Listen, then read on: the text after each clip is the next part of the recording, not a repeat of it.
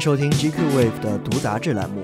每期我们会向你推荐一篇 GQ 杂志上的报道，用朗读的形式口述给你。如果你没有时间阅读一篇上万字的文章，或者希望用一篇非虚构的故事来填充你不方便用视觉接受信息的时间，我们推荐你长期订阅这个栏目。订阅的方法是在苹果的播客客户端或者荔枝 FM 上面搜索 GQ 播客，找到标签为阅读杂志的播客内容就能够收听。本期为你推荐的是 GQ 杂志最新四月刊上的一篇长报道。讲述了因参加《最强大脑》真人秀而为人所知的选手王昱珩的故事。作者是 GQ 报道组的编辑静静。王昱珩，《最强大脑与自在的心》。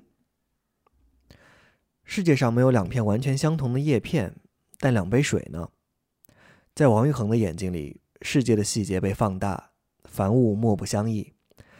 他在《最强大脑》中以微观变水闻名，从五百二十杯水中找出了特定的那一杯。王昱珩是最强大脑渴求的那颗大脑，也是最令人头疼的选手。他的能力来自他长久的极端的自我的生活，而真人秀所模拟和代表的现实世界，自有一套约定俗成的规则。就像奥林匹克口号“更高、更快、更强”一样，脑力节目追求愈发炫酷的效果。但脑作为工具，是否应该凌驾于心之上？它的强大是否是终极目的？王昱珩展现了一种选择。强大的大脑固然值得追求，但它应该与心之所向合为一体，构成完整而自在的人。对决，两面墙的唇印在王昱珩眼中是一片模糊的开口，似乎在叽叽喳喳说个不停。晚上八点，他上台的时候，中国队以零比一暂时落后于日本队。他挑战的项目叫“蠢蠢欲动”。舞台上人头攒动，三十一位少女组合成员要涂抹唇卡，将其替换到节目组事先准备好的七百三十二张唇卡里。评委将随机选择四个女孩，中日两位选手观察她们的嘴唇，然后从这七百三十二张唇卡中找出对应的四张。王昱珩的对手是青木健，他并不清楚对手的实力。看了介绍短片之后，评价他是一个特别努力的人。事后知道青木健是日本排名前三的记忆选手，他有点懊恼。早知道我就多夸夸他。这是最强大脑第三季的中日赛，第一回合的较量是俄罗斯方块，几乎是从一开始，日本选手吉备红唇就以碾压之势打了中国选手吴松浩毫无还手之力，中国队输得干净利落。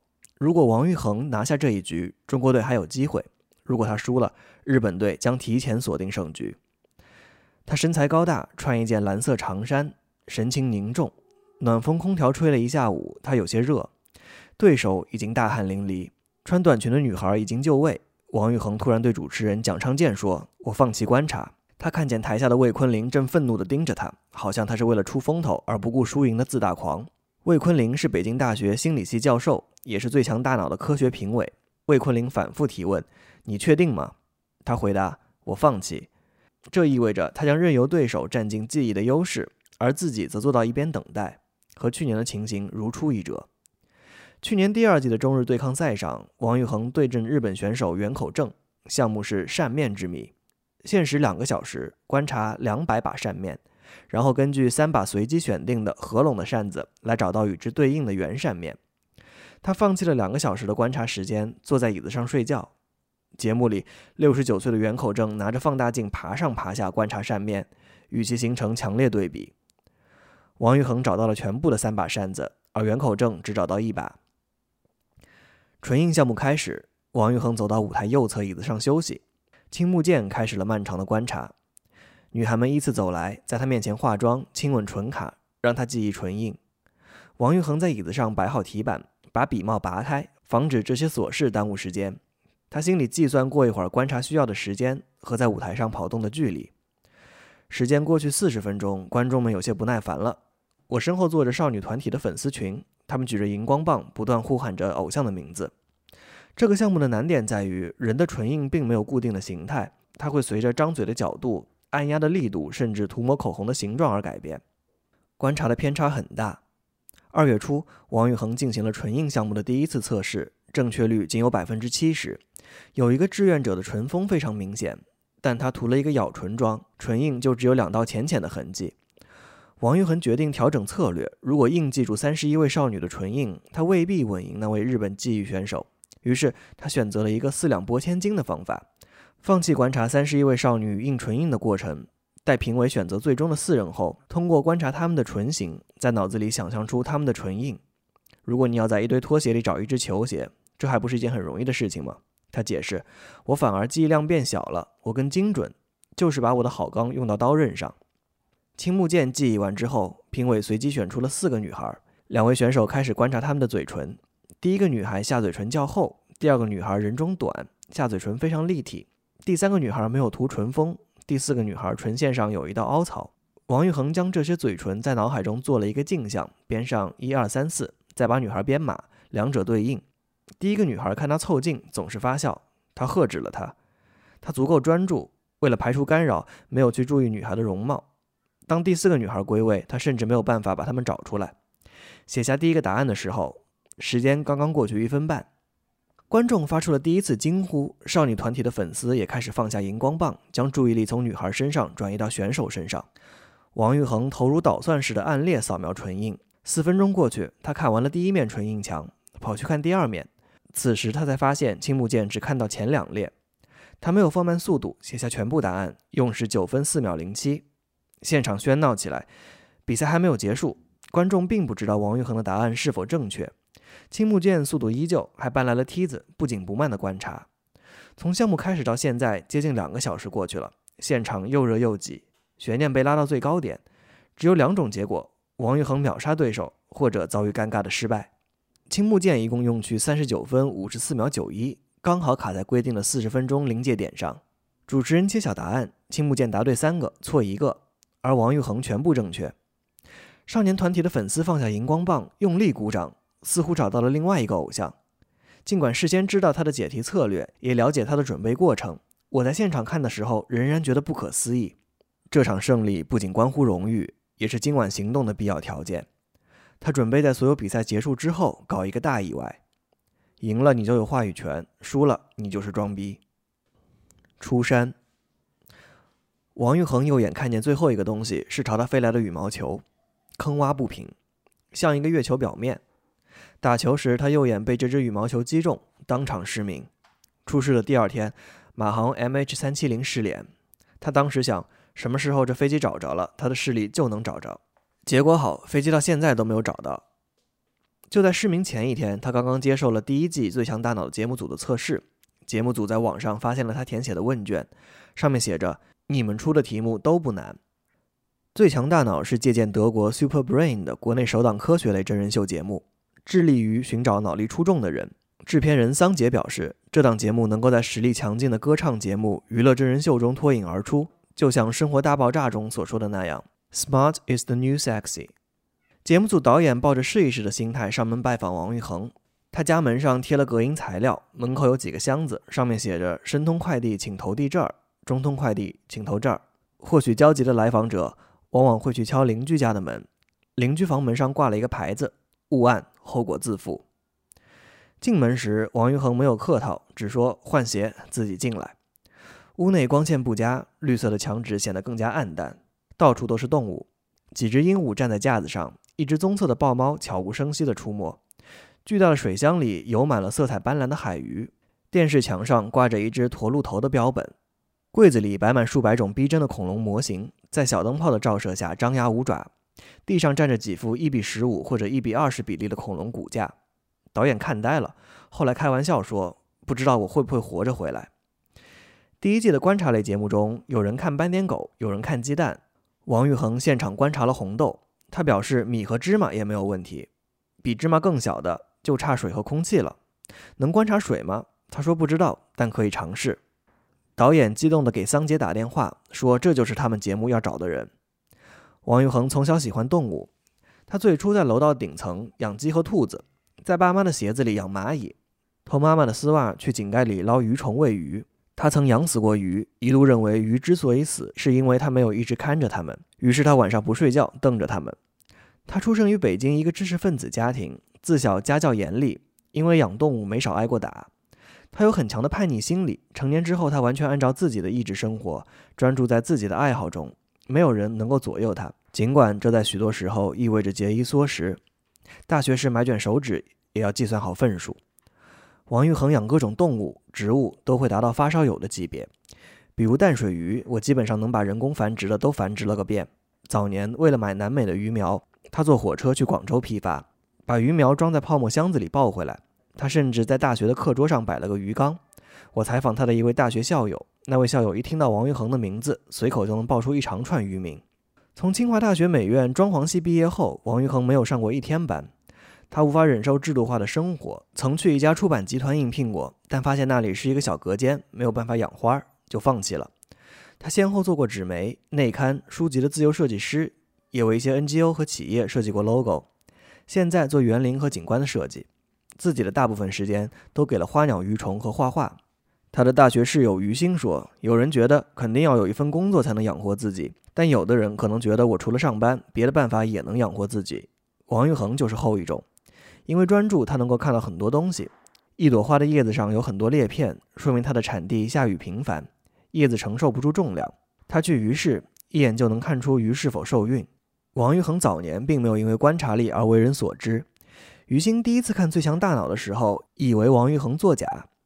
有次找王玉衡吃饭，他特意验证了一下，拿出十二张崭新的新版欧元，背面朝上，让他找出特定的一张。王玉衡迅速地找到了。于心认为这种能力和他大学之后的自我生活有关，他能坚持干自己想干的事儿。我觉得这个就形成了一个专注点。人在专注的时候就容易走向一个极端，这个极端就会造就他。最强大脑之后，王玉衡遇到了旁人的很多测试，他觉得很新鲜。我不知道别人不能这样，他以为大家都能做到。参赛的过程并不顺利，羽毛球事故之后，他的右眼一度徘徊在失明的边缘，有一两个月的时间，为了防止眼压升高，他必须坐着睡觉。左眼的视力则持续下降，他在床边贴了一个视力表，每天睁眼希望能够多看几行，结果除了最大的 E，别的都看不清。现在看他的右眼，眼球有明显的凸起，他的视力恢复到零点三左右，但是不能变焦。在最初的恢复阶段，看到的台阶和斑马线一样是平的。去参加第一季是不可能了。半年之后，第二季《最强大脑》又找到了他。他首次挑战的项目是微观变水。从五百二十杯同质无色的水中找到特定的那一杯，他以一秒四杯的速度扫描着。在看到第三百八十三号水的时候，他突然停了下来，不再继续观察，对评委说：“就是这杯。”挑战成功，震惊全场。嘉宾陶晶莹说：“我的毛发站立了起来。”眼科专家徐国同看了那期节目，认为这和视力没有直接关系，更多的是观察力、抓取特征、记忆力、想象力的综合。再加上专门的长时间训练，以提高速度和效率而实现的。王玉衡和我讲过他变水的方法，他进入一种冥想的境界，将水最细微的特征转化成一种图像。比如那杯水中有一只鸟，左下角八点钟方向可以看作一个孩子的笑脸。他将这些信息放在脑中，再去和所有的水进行匹配。我看见他就一定是他。为了突出由素人到神人的节目效果，被赋予了一个类似 X 战警变种人的外号——鬼才之眼。队友们则叫他水哥。王玉衡曾和桑杰讲过他的转变，说自己原来的状态好比在深山中不见人，但是突然有一天下山了。脑与心，第一次出场，节目组和王玉衡商量，希望他的女儿能来现场，丰富现场效果。他不愿意。我特别不喜欢煽情，他说我不想让孩子被节目去利用，做这些事情没有意义。协商的结果是带一只动物过去。我一想，别的宠物也不好带啊。我说带个乌龟也不像样啊，抱个鲸鱼也不可能。他最后挑了一只亚马逊黄翼鹦鹉帅帅，从北京开车十几个小时带去南京的节目现场。大多数节目都会给选手一个相应的人物设定，真人秀发展成熟至今，这几乎如行规一般被普遍认可，选手通常也会予以接受。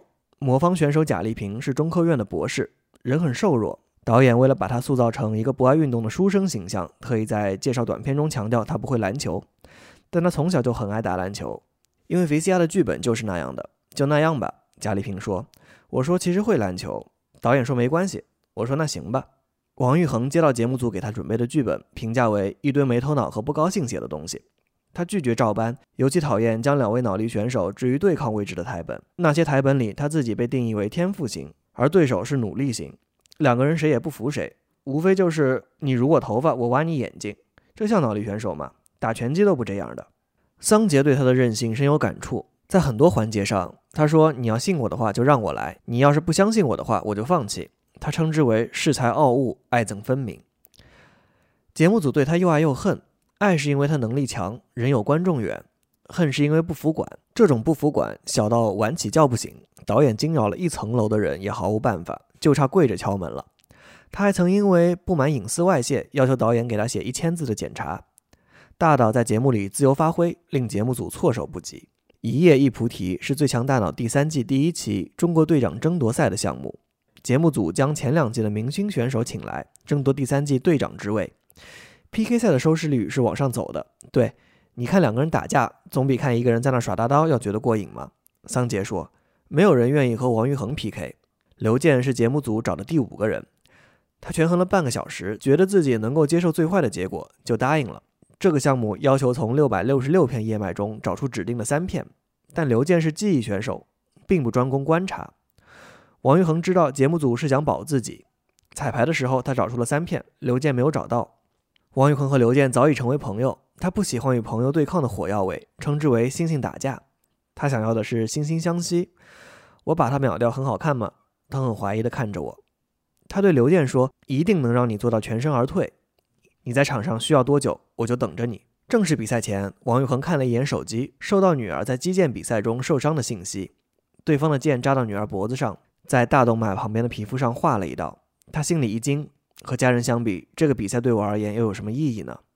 观察叶脉对他来说仍然是一个非常常规的题目。他运用了想象力加推理的能力，从观察到的叶脉局部信息推导出整片叶子的形状。将指定叶脉想象成大小鹦鹉做跷跷板的画面存在脑子里。比赛的前半场风平浪静，王昱珩花费了比任何一场比赛都要多的观察时间。叶脉附在 LED 贴片上，背光，他直看的眼前有分明的红蓝两色。他和刘健前后脚观察结束，用了将近四十五分钟，但结果却出乎所有人的意料。他只写了一片叶脉的坐标。刘健大吃一惊，心想：这哥们儿要干嘛呀？他写出了两片叶脉的坐标。不过很可惜，写反了。王昱珩最终还是赢了，但这戏剧般的转折让节目组慌乱不已。没有人相信他找不出来。项目一结束，有导演冲上台质问王昱珩：“这一定是你设计的，你为什么要这样做？知道后面还有很多比赛跟你有关系吗？”他回答：“你们剪辑出来很好看，这设计都设计不出来。”当时贾丽萍正站在叶脉墙后等待下一个出场。上场前，他被节目组告诫不要自己当导演。王昱珩和我解释，那场比赛我只想告诉你，那不是一场比赛。那对我们两个而言，那是一场我们最后的陪伴。只是我们用我们的方式告别了这个赛场。对我们来讲，那不是比赛，那只是一个项目，只是我们在一起，大家最后的四十五分钟。他很想在自己最后的比赛结束后把这段话说出来，然后再将自己寻找叶脉的方法和盘托出，解释自己不是如评委所说神一般的存在，而是一切都有方法论可依。他说他至今记得那三片叶脉的样子。然后在我的笔记本上画了出来。艰难的高潮，《最强大脑》进行到第三季，如何持续性的给观众感官刺激，已经成为摆在制片人桑杰面前的最大问题。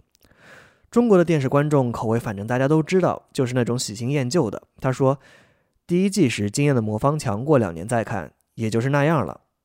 最后一场晋级赛出现了第三季中唯一一个满分。一个叫苏清波的选手返场，完成了一项高难度的项目，观察有五十名运动员十五分钟内奔跑路径数据化的路线信息，计时获取五十条变化中的行进路径，然后准确复原指定的任意一条。这个项目的难点在于多目标追踪，选手要在十五分钟内将注意力合理分配到五十个选手的路线上，还要将选手和路线匹配。大家快来看，月光宝盒打开了！快来看神仙！王昱珩当时坐在第二现场，看到这个项目后拍案而起，断定这个题是人做不了的题。他问现场的记忆选手陈志强能够记住几个？陈志强说两个，还不能保证正确。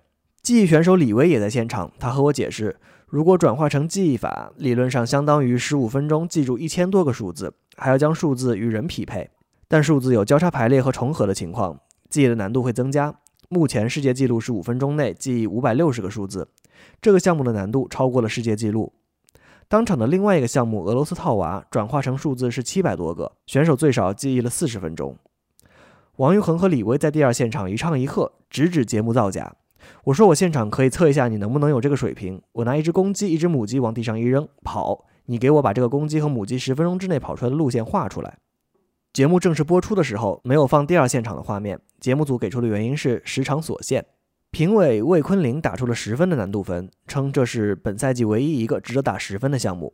王玉恒说，节目结束之后，魏坤林和他表示难度要除以十，也就是只有一分。苏清波和我解释过他的方法：提前记忆地图，在地图上定下一百五十个桩子，既用熟悉的事物作为桩子，将需要记忆的信息通过联想与桩子进行关联，然后将运动员的路线转化为图像和数字记忆。对于普通观众而言，这是一道理解门槛过高的项目，但专业记忆选手却直接给出了结论：绝对不可能。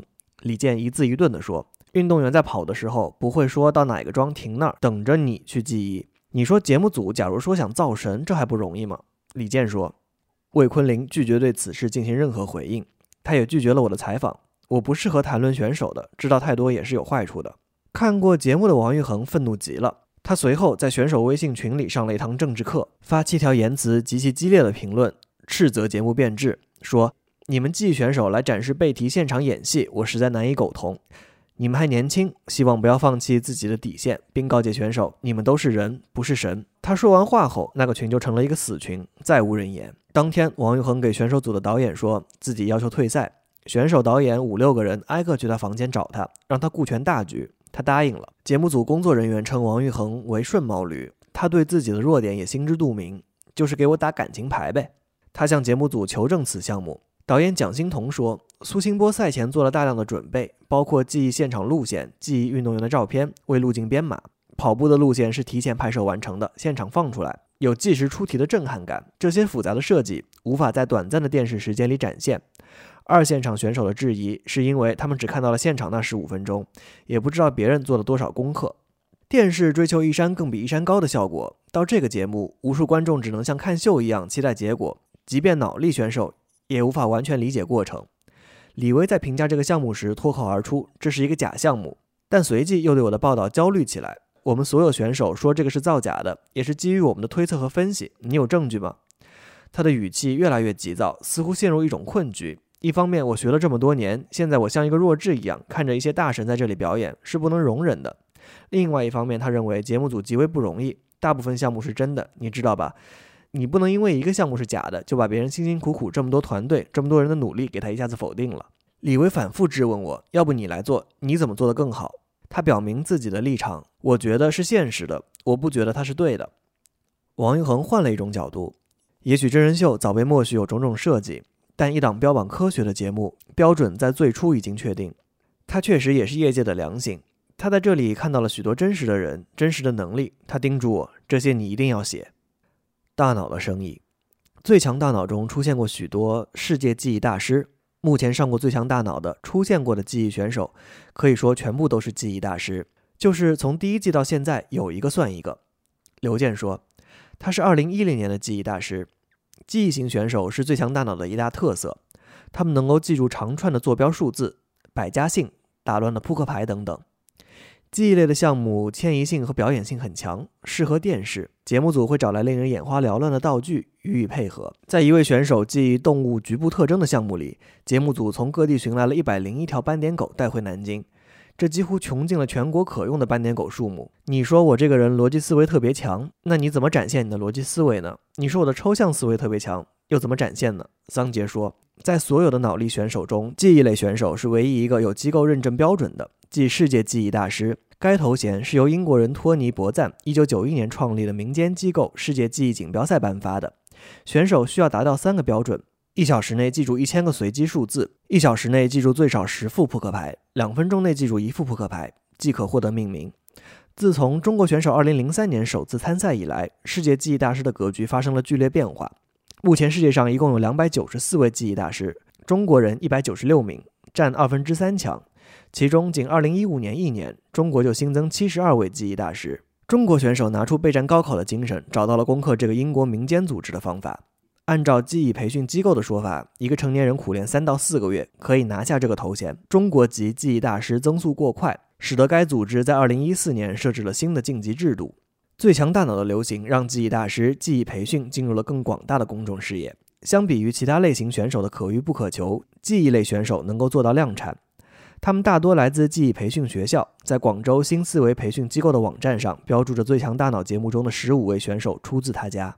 许多选手本身与培训界息息相关，明星选手王峰背后既是东方巨龙教育，这是一条清晰的利益链。选手靠拿头衔进入行业，在节目中曝光增加知名度，记忆培训与应试教育结合，开班授课。方然是一家记忆培训机构的负责人，他说：“如果没有这个节目的关注的话，很可能大家的日子都很难过。”他透露，有位最强大脑的记忆选手为他招生站台，四天的价格是十万块。王玉恒是应试教育的质疑者。在第一季中，他看到了选手李勇的教育方式。李勇给十二岁的儿子李云龙制定了严格记忆训练计划。李云龙同样登上了最强大脑的舞台，对阵国际选手时，误以为自己答错了，现场崩溃大哭。但最终他被证明回答正确。主持人曾问他有什么心愿，他说希望能够放假三天。这简直太可怕了，王玉恒说。他的教育观念是健康、快乐、见识排在知识之前，学生应试是刚需。记忆培训迎合了这个市场，节目组了解其中的利益链，但并不关心选手的动机。我们只是觉得这个选手如果能在这一期节目中给我们贡献一些看点，就已经足够了。桑杰说：“真正让节目组烦恼的是，有大量机构打着最强大脑的旗号开办培训或者出版。维权道路漫长，为了把市场夺回，节目组决定自己进军培训界，走线上教育和线下宣讲的路线。我们最强大脑要做的是要给自己去引流更多这样的，把粉丝变成你的用户。”桑杰引用安迪沃霍尔的话说：“成功的商业才是最伟大的艺术。”这意味着以后将有更多的记忆选手进入最强大脑，来完成闭环的产业链。王玉恒认为，这是对本身就值得商榷的应试教育毫无保留的拥抱。五天背完一学年的书，真的能够帮助理解吗？很多读书人可以从寒门走出来，这原本是一件好事。但是如果说你们巧立心思去钻营这个事情，有时候未必捷径就是正途啊。他所有的能力都来自于那些给他带来真正快乐的东西：画画、旅游、养花鸟鱼虫、搜集模型。同时，他在反思究竟什么是最强大脑。他推崇学以致用。一位技艺选手将能力用于本职工作中医，就比单纯去刷比赛成绩要有意义。而有些技艺选手能够完成比赛，却经常忘记自己的手机密码。给我的感受是，实际上有一部分人把一些特别无聊的事情当做兴趣爱好，不停地在做。我问过许多选手，他们能力与生活的关系。贾立平说自己玩魔方可以被别人肯定。他之前内向，不懂与别人交流，参与魔方比赛收获了极大的满足感。这种满足感一旦获得，就不再那么重要了。我觉得我已经获得了足够多的肯定，我不太需要这个东西了，可以以后不用太在意这些了。李威有挑战自己的野心，自己在其他方面，体力方面可能真的不能参加奥运会，在脑力方面有没有可能突破世界纪录拿个冠军呢？生活有更广阔的光谱，脑力是其中之一。王玉恒不满的是。即便在展示脑力的层面，记忆力强常常与最强大脑成正相关，而这背后隐藏着应试教育的需要以及市场逻辑。他决定以自己的方式解决问题。我不能证明自己是最强大脑，但是我可以证明你不是最强大脑。未完成的反抗，中日赛仍在继续。这场录制事后被证明是节目历史上耗时最长的一次。像结构复杂的齿轮，不断磨合着少女组合的流程，以及复杂的脑力比赛规则。录制结束时，时针指向凌晨两点。王玉恒将在那个时候宣布，这是他最后一场比赛。第三个项目是速算，中国队的陈冉冉和日本队的土屋宏明势均力敌，两队比分焦灼不下，直至拖入耗时一个多小时的加时赛。陈冉冉在军队的速算班里练过十二年，曾为国家获得许多荣誉，打破过吉尼斯世界纪录。现在他是一名律师，速算的能力常常被运用在超市结账的时候。为了比赛，他每天下班之后在地铁上练习速算。已是深夜，现场观众大多腹中饥饿，困顿不堪。鏖战之后，平局的结果再次出现，但节目组并没有准备更多的题目。一位导演冲到评委席，双手划开，表示持平。国际评委宣布中日战平。速算这个项目中，陈冉冉和土屋宏明不分伯仲，因双双晋级脑王赛。所有的队员上场接受祝贺，陈冉冉并没有欣然接受这个结果，他反复说应该让王昱珩去。评委拒绝了他的提议。王玉恒最终说出了他早就想说的话：“这本来也是我最后一场比赛。”他还想再说些什么，却没有找到合适的机会。主持人蒋昌建回应道：“如果最强大脑的这个舞台只是赢得了你刚才的那个表态的话，那么这三季以来，我们所有的劳动和心血都被低估了。一个具有常人罕见能力的人和一个推崇能力的舞台，本应该是双赢的局面，但到现在，不知为何有了互相辜负的错位感。”按照赛制，比赛结束之后，国际评委将从赢家中挑选一名队员进入最后的脑王争霸赛。如果平局，则会打开一个事先封存的信封，宣布本场最难的题目，赢者晋级。王玉恒之前告诉我，信封里装的就是纯印那道题，但现在双方真的出现了平局，那个传说中的信封并没有被启用。节目组和我解释，速算本就是信封里最难的那一道题，事已至此，启不启用那个信封都没什么区别。王玉衡仍感到欣慰，他展现了一道题目的另外一种解法。人的大脑有许多潜能，他的能力与快乐有关。尘埃落定的一个午后，王玉衡和我讲了他那天在台上没有讲出的话，以及没有完成的意外。中日赛平局之后，如果既定的信封出现，他会被选为参加脑王争霸赛的选手。届时，他将请刘健上台，现场解密他们之前对阵的项目，一页一菩提。他没有和刘健说，只告诉他穿的正式点儿，然后。我就让刘健来替我去参加这场比赛。如果 Doctor Wei 跟规定都不允许、都不同意的情况下，没关系，我参加可以。那我参加的时候，我就会故意诚心的，或者不小心把脑王杯给砸掉。他语气缓慢，有一种孩童式的天真，拿不准是笃定还是夸张。不是说比喻意义上的砸，而是真的砸吗？我问。对啊，我可以不小心胳膊肘一碰，脑王杯掉在地上，它就碎了。他还打算做三个小玩偶：小金人、小金鸡、小金马。砸完脑王杯之后，他会掏出这三个玩偶，当做赔偿发给脑王赛的每一个选手。因为我觉得他们演得很好。他觉得这次意外没有得逞的重要原因，很可能是他提前说漏了嘴。聪明人另外一个常见的特点就是忍不住到处宣扬自己想到的精彩点子。我真的不想看到这个舞台，本身是一个素人节目，却变成了一个造神甚至跳大神的趋势。他说。像村上春树在其面包店中的主人公那样，这是一个未完成的反抗。小说主人公想要打劫面包店而不得，多年后得偿夙愿，但最终重归束缚。打劫完之后，只能继续睡觉，等待汹涌的潮水将我们送往相应的地方。王玉衡和节目组的一个导演谈起过他怒砸脑王杯的想法。那位导演告诉他，现实中如何令汹涌的潮水各归其位。解决反抗的方式很简单，你说的这些屁话都给你剪了。